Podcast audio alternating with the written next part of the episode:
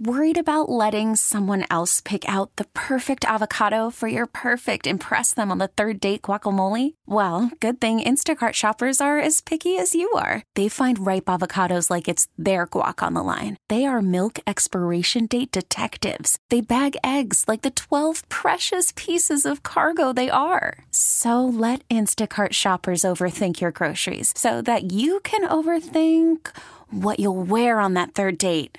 Download the Instacart app to get free delivery on your first three orders while supplies last. Minimum $10 per order, additional term supply. It's time to get green. Doug Oster and Jessica Walliser are in the house. All natural, no pesticides, no artificial ingredients. The Organic Gardeners.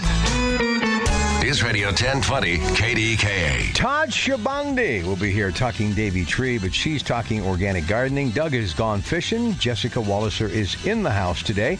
It's 866 391 1020. Dollar Bank Instant Access, KDK.com. So, Spring planning is definitely underway. It should be anyway, right? And if you've got some questions about your gardening and things that you need to do as far as planning or keeping those critters out or anything when it comes to your landscape, keeping it healthy and organic, you need to call right now. All of our lines are available but one. So some person, early bird gets the worm already.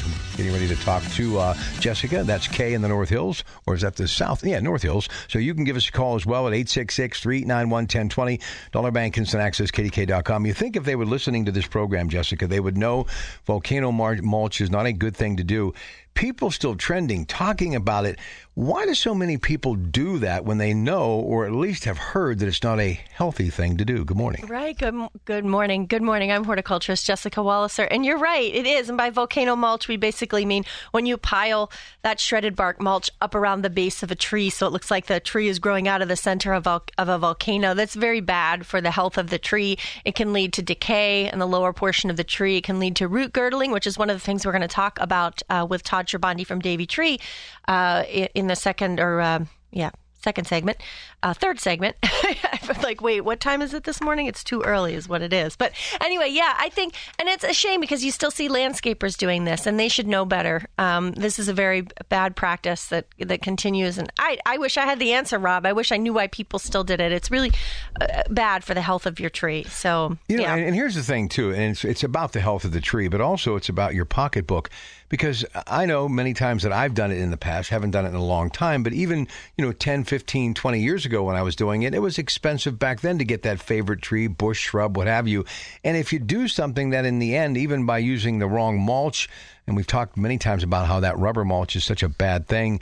You really are just throwing good money away, and you're also hurting the plants in the process. So it's really a lose lose situation. It is, and sometimes you know, with the you know, when you do the volcano mulch, it's not immediate. It let, it doesn't have any negative effects on the tree for sometimes three, five you know, eight years down the line. But then when you have this tree that is seemingly healthy and all of a sudden it starts to go into decline, that's certainly one of the possibilities because it does take so many years um, to take effect. So it's a shame that it still happens, but it does.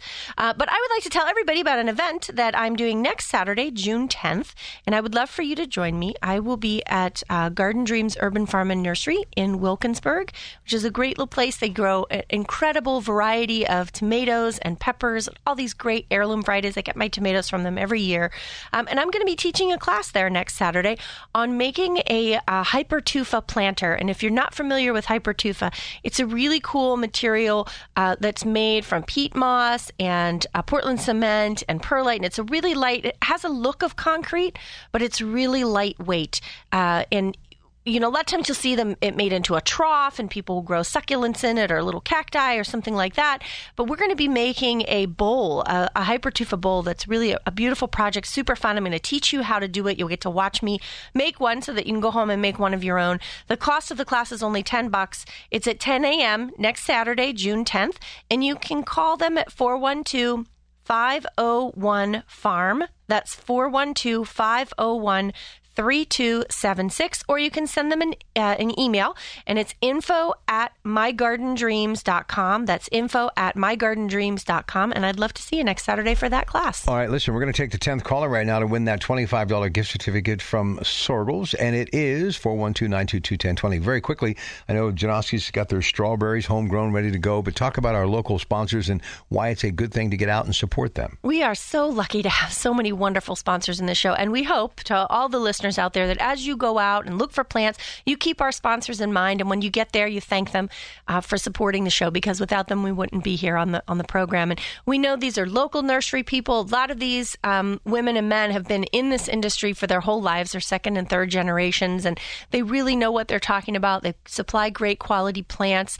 and you're going to find stuff there that you're not going to find at the big box stores, and they're going to be cared for properly at the local nurseries, and they're going to be able to give you great advice as well. If you're looking to re-landscape a certain part of your garden and you're not really sure what plants to include, take a snapshot, take a picture on your phone, and take it to a local nursery and garden center and say, "Hey, this is the place I have. What can you recommend that I plant here?" And this is what these people are are made for. That's what they're there for. That's what they love to do, um, and you're not going to get that anywhere else. So we'd love for you to support our sponsors as they support us. All right, every single line on hold, ready to go. We'll get to your calls in just a moment. But again, 10th caller wins that gift certificate from Soergel's, 412 922 1020. Back with more on Jessica Walliser and your organic gardeners. And still to come, Todd Sherbondy from Davey Tree.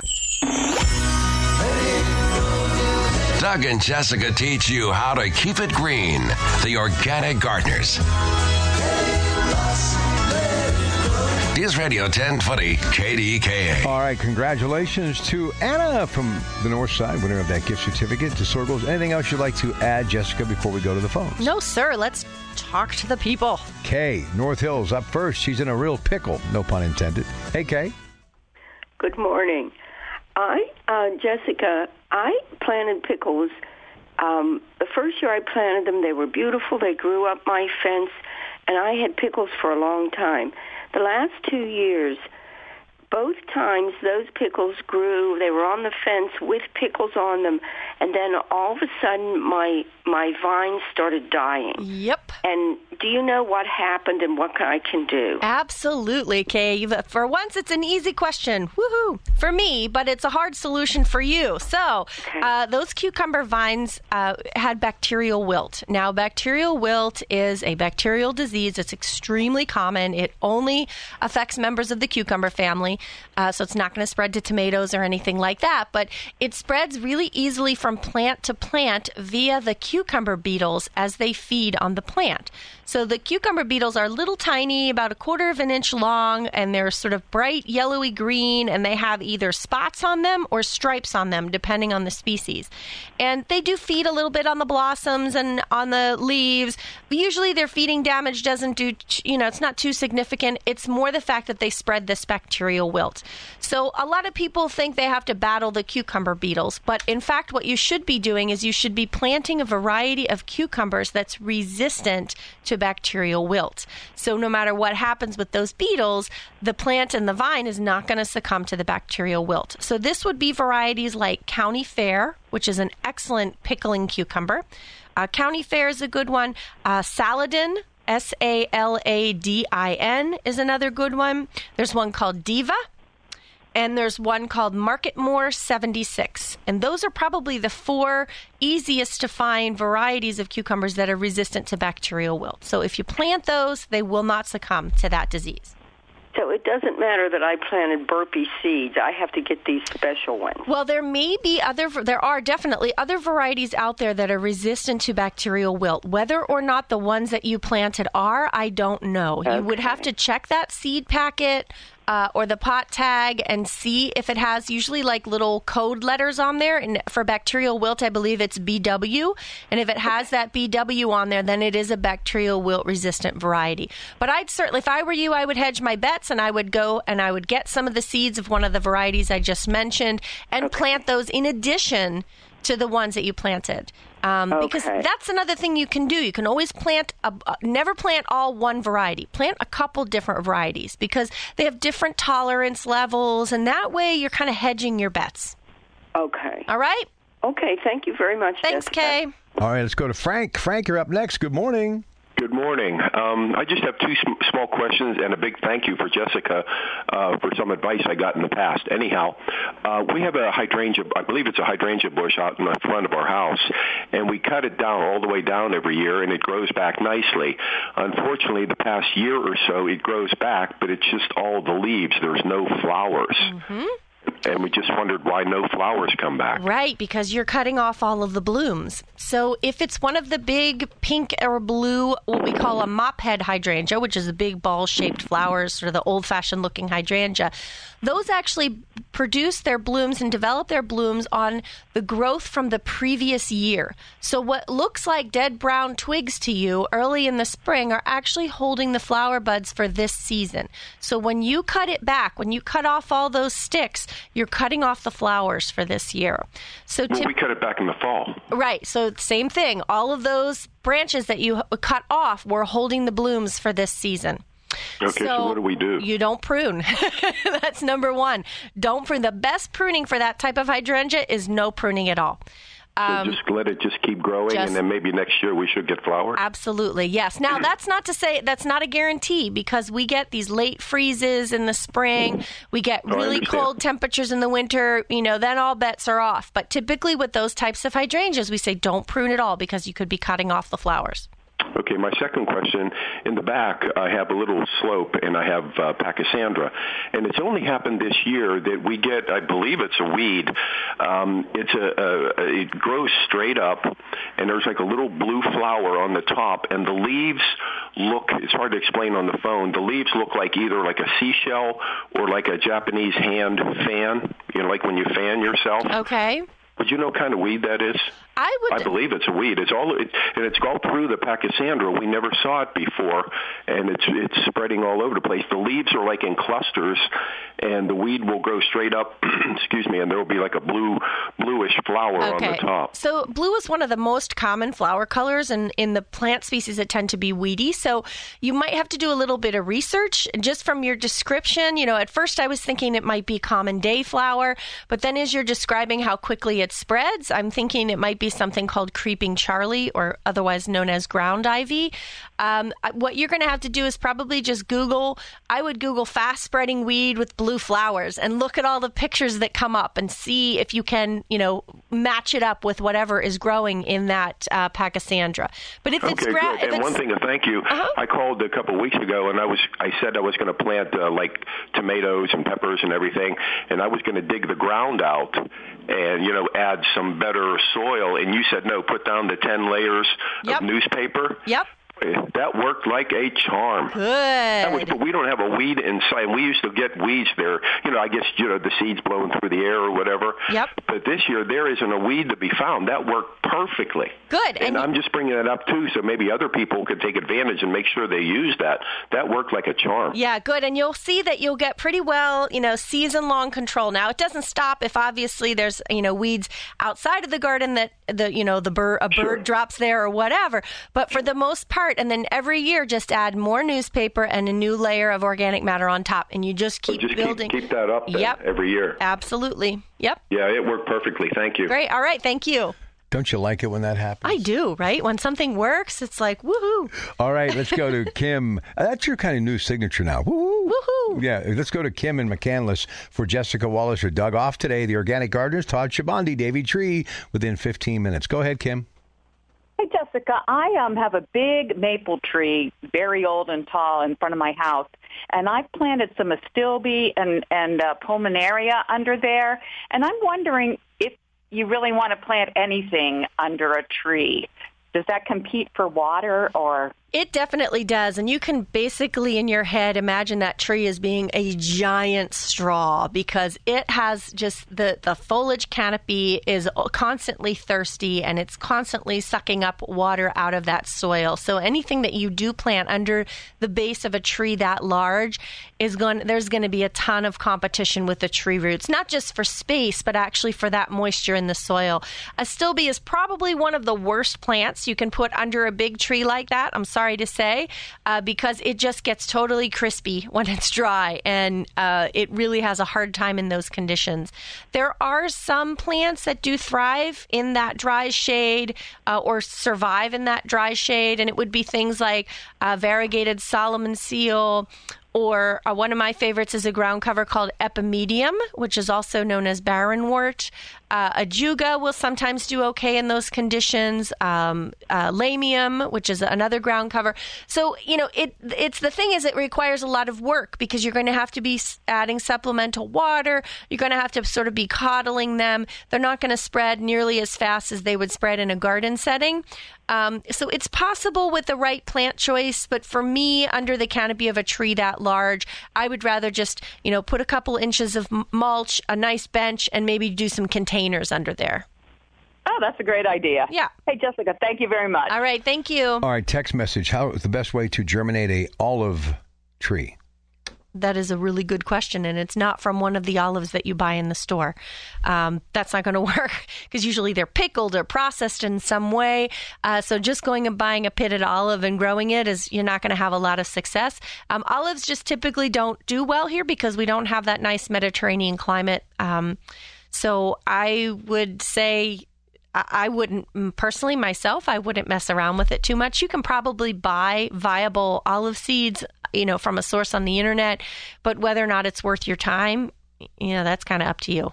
All right, we got another Dollar Bank Instant Access. Always enjoy the show, Jessica Doug. I have a large koi pond, which I use no chemicals. I rinse my filter out and have been saving a sludge of algae and dilute it for about four parts of water as fertilizer supplements to my plants. Am I doing any harm to the plants and obviously the fish by adding too much nitrogen? I don't think so. No. I mean, it sounds like you're just kind of making a, a tea out of it, let's just say, and not adding the algae directly to the garden. I believe that's what that that said, right? So yes, yeah. So if you're just sort of making a tea out of it, I don't actually know how many nutrients you're getting out of it that way. Um, I would actually prefer to see you take that algae and put it on the compost pile and let it break down uh, with other mixed ingredients in there, some fall leaves or straw, or whatever else you have from the yard, uh, and and use that resulting compost in the garden. I think you'll have better effects that way rather than uh, using that kind of a tea. I'm I'm not really sure how much nutrition you would get out of steeping it like that. And, you know, you certainly don't want to steep it too long because then you get the wrong kind of bacteria in there and it can become an issue.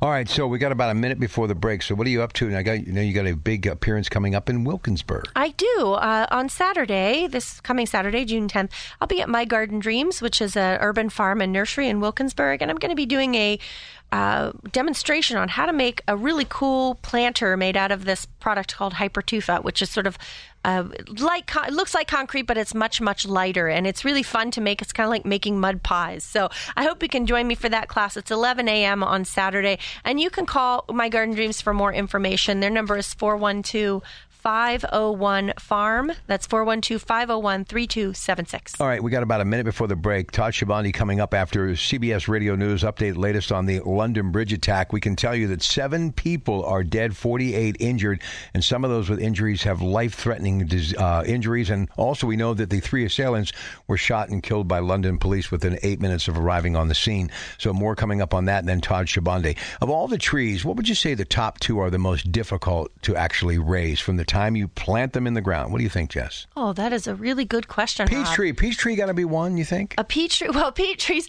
Uh, Doug has a friend who always likes to say that peach trees will ba- break your heart. It's not that they're incredibly easy to or difficult to grow. It's more that uh, they're hard to grow organically. It's hard to get good peaches organically. Um, I do it at my yard, but it does require quite a bit of time and effort to do. So the trees themselves aren't hard to grow, but it is sometimes challenging to get the fruit. But as far as trees go, you know, it goes back to you got to pick something that's hardy here, pick something that thrives here, and then you have to care for it properly. And, you know, you can grow any hardy tree here as long as you're willing to put in the time and effort. All right, Todd Sherbondy, Davey Tree, Davey.com to find out more within minutes. Also, CBS Radio News, the latest on the London terrorist attack. We'll take a break, but if you'd like to join Jessica and Todd, especially with those tree questions, call now at 866 391 1020 Dollar Bank Instant Access, KDK.com. We have lines available 866 391 1020 Dollar Bank Instant Access, KDK.com. And now it's time for Talking Trees, a service of the Davey Tree Expert Company.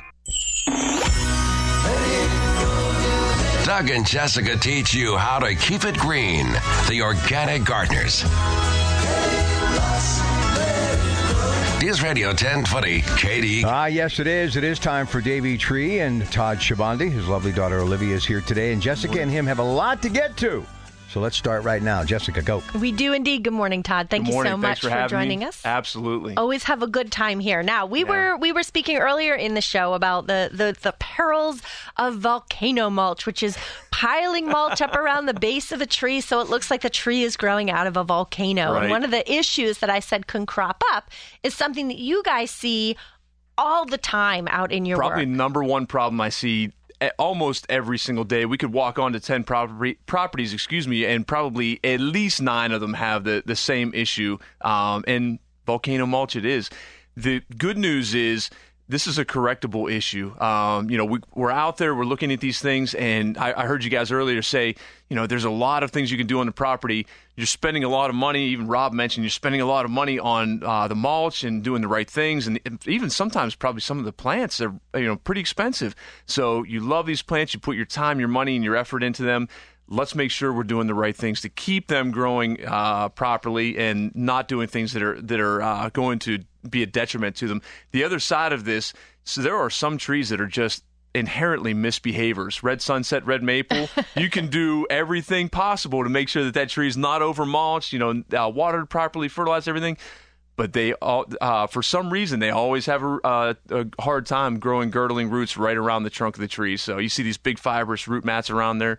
Bad things all all the all every day of the week. So when we talk about girdling roots, which obviously is one of the side effects of this volcano mulch, Yeah. so this is essentially when the root, instead of going out into the soil and creating like a nice flare out into the soil, instead it sort of circles around on itself. Yeah. So it eventually, essentially chokes out that trunk. As the Right. tree grows larger, that root gets tighter, like a noose around the, the base of that trunk. Yeah. So if you, let's say you're out there and you you're you're going out right now and you're going to clear that volcano mulch away, and you come across a large root that looks like it's doing just that. It's starting to kind of grow around the trunk. What do you do to fix it at that point? First and foremost, call me. Okay, No, all right. And the only reason I say that, uh, there's a lot of times this this condition can be corrected, but uh, the the unfortunate thing is it's kind of like invasive surgery. You don't know what you're getting into until you really dig in and see what's underneath there. You know, if you have a containerized pot, you pull it out of the pot, and the roots are just wrapped around. You know, you, you on your own you can kind of you know break that apart and and get it down into the soil.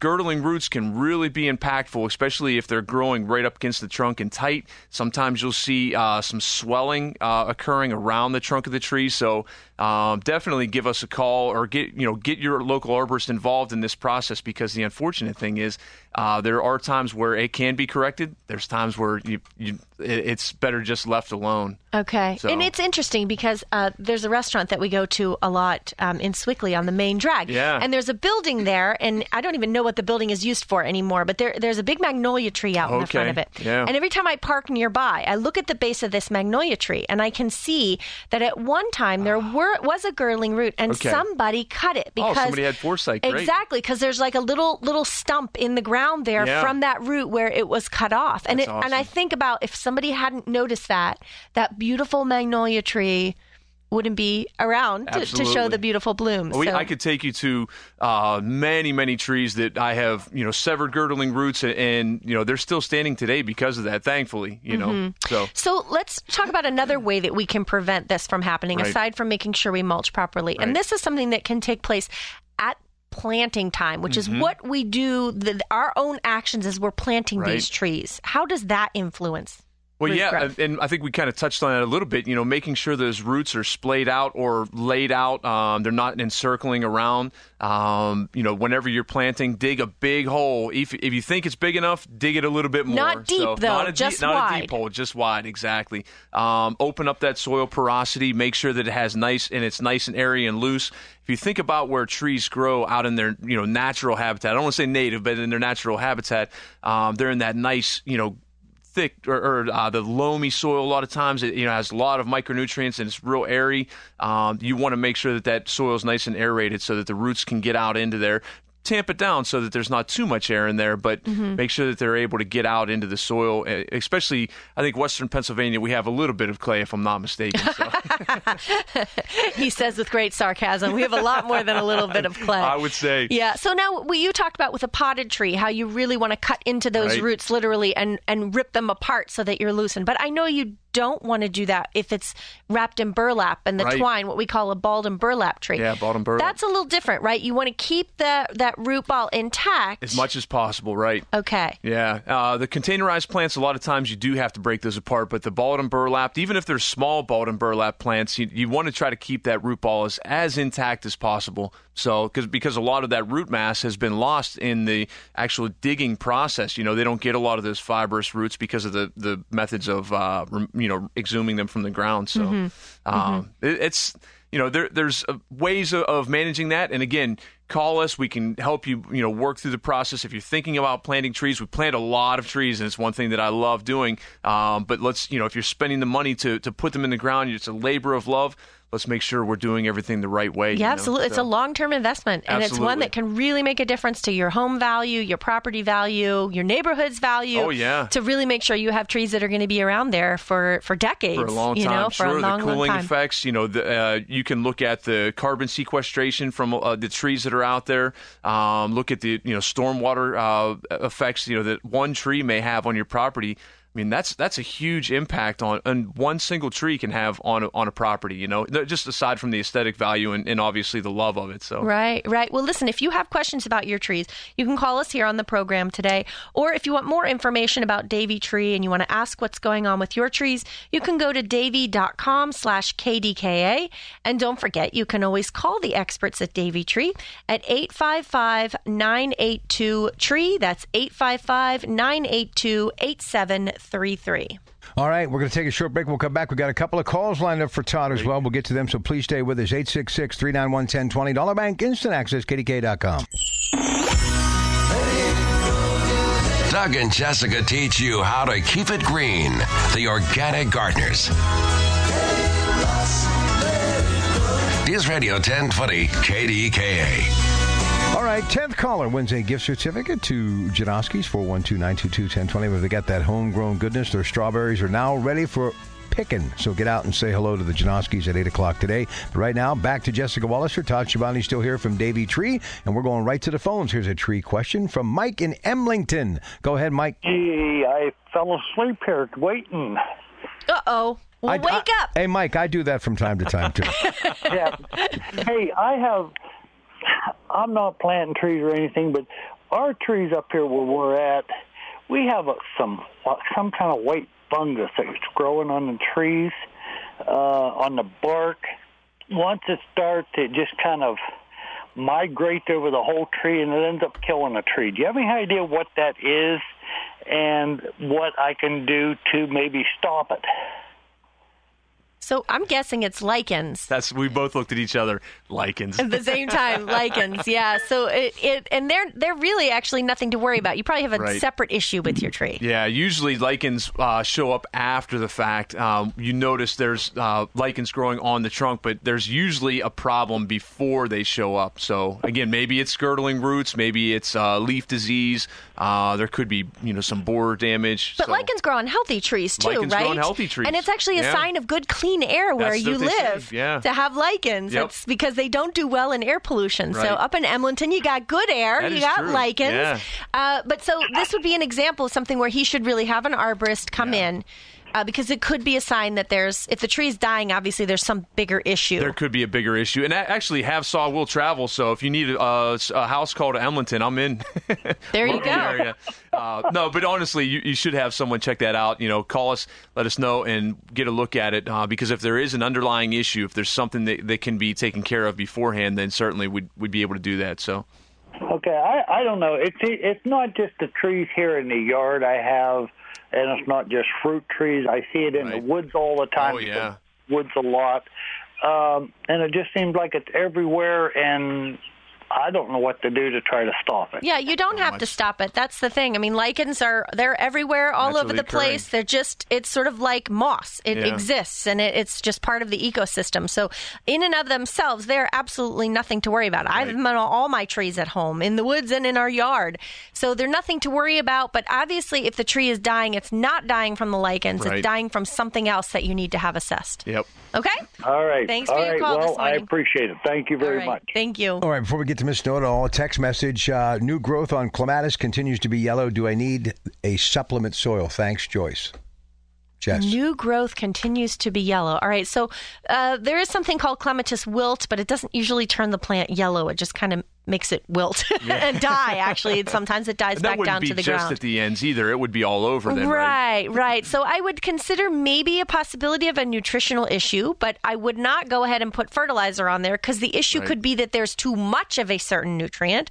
So in this case, I always say, you know what, a soil test is called for. Um, you know, you pay nine dollars to get a soil test from the extension service That's fantastic. have a you know have them take a look analyze the soil see if there's any excess or any deficiencies and that will help guide you as to what needs to be added if anything at all Now we're going to take uh, Mrs. Know It All. mrs know-it-all this is denise schreiber she is the greenhouse manager for allegheny county parks good morning denise how are you Hi, good. I wanted to talk about a couple of callers who called in. Um, the lady who had the bacterial wilt, um, and she made a comment about, well, she had gotten burpee seed. It is not the company. uh, It doesn't matter what company you get your seed from. It's actually you just want to make sure they are resistant to certain diseases. So I don't want people to think that you know burpee has terrible seed. No, it could come from any seed company at all.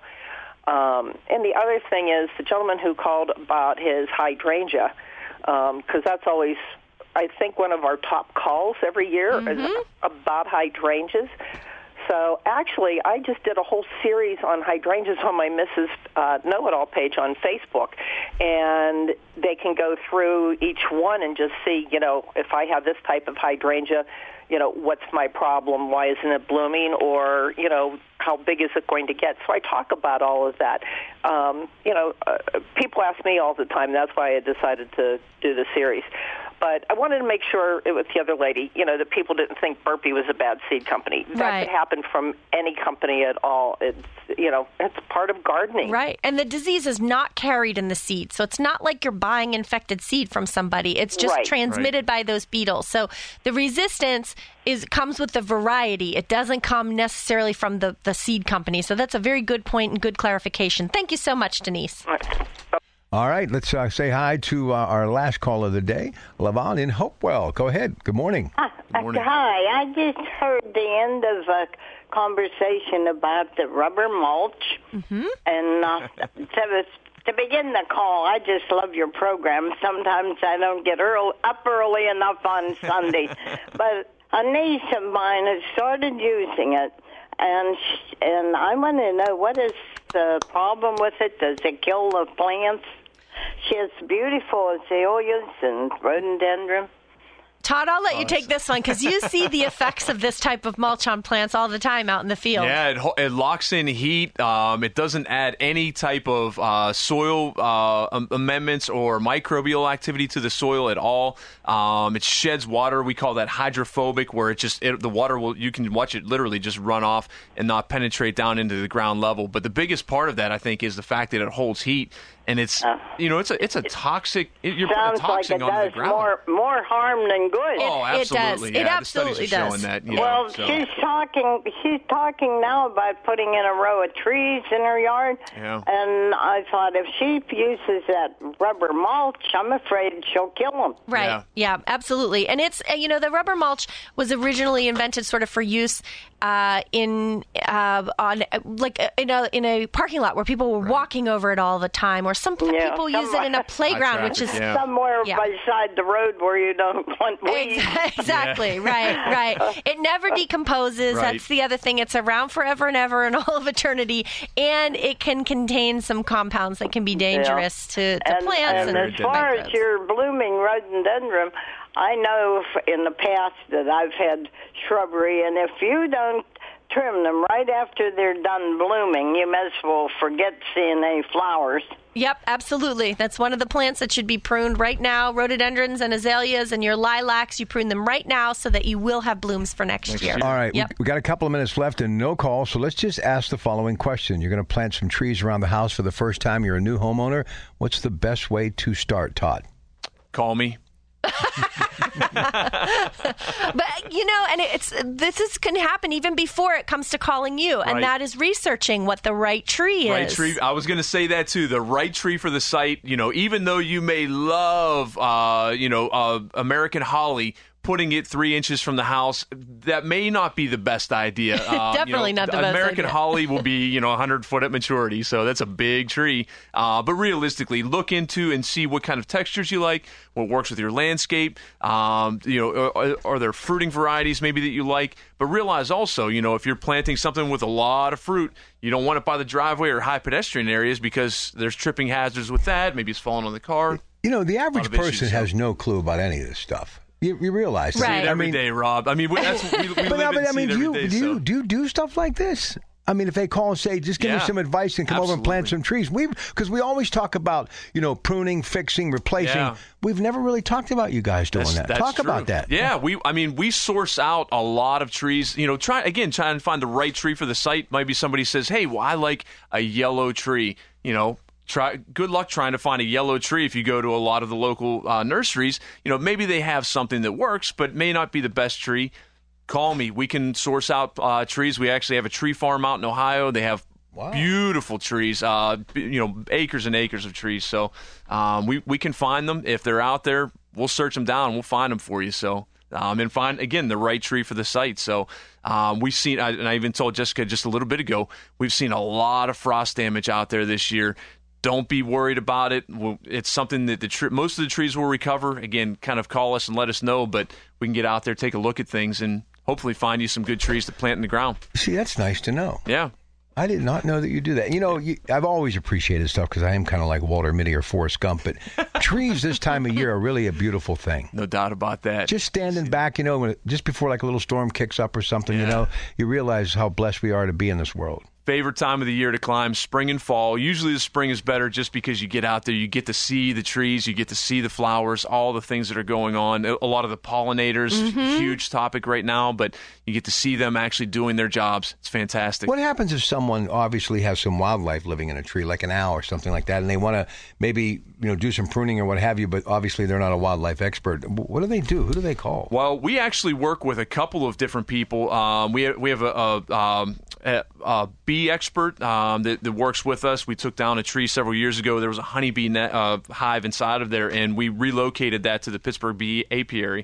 So that was a lot of fun. Uh, but you know, we run into wildlife um, over at one of the country clubs we work at. There was some hawks in the in the tree. Oh, cool. Kind of scary, to be honest with you. They're uh, quite foreboding uh, animals. For what it's worth. Whenever, Territorial, whenever I you're believe. ten feet away, Yeah, we left them alone. That's one for the hawk, nothing for Davey. Oh yeah, no, I'm, I'm not messing with that one. All right, listen to your lovely daughter Olivia. Uh, thank you so much. Okay. Thank you guys for having us. All right, Jess and I, Always fun. we're going to come back, wrap it up next. Doug and Jessica teach you how to keep it green. The Organic Gardeners. News Radio 1020 KDKA. Don't forget to come see me on Saturday, June 10th at uh, Garden Dreams Urban Farm and Nursery in Wilkinsburg. I will be teaching you how to make a really cool hypertufa planters that you can use in your garden. You can get more information by emailing them info at mygardendreams.com. Uh, it's at 11 a.m. on Saturday. And remember, the organic gardeners always aim to teach you how to create a better place to garden and a safer place to live. We get it. Attention spans just aren't what they used to be heads in social media and eyes on Netflix. But what do people do with their ears? Well, for one, they're listening to audio. Americans spend 4.4 hours with audio every day. Oh, and you want the proof? Well, you just sat through this ad that's now approaching 30 seconds. What could you say to a potential customer in 30 seconds? Let Audacy put together a media plan tailor made for your unique marketing needs. Advertise with Audacy. Visit ads.audacy.com.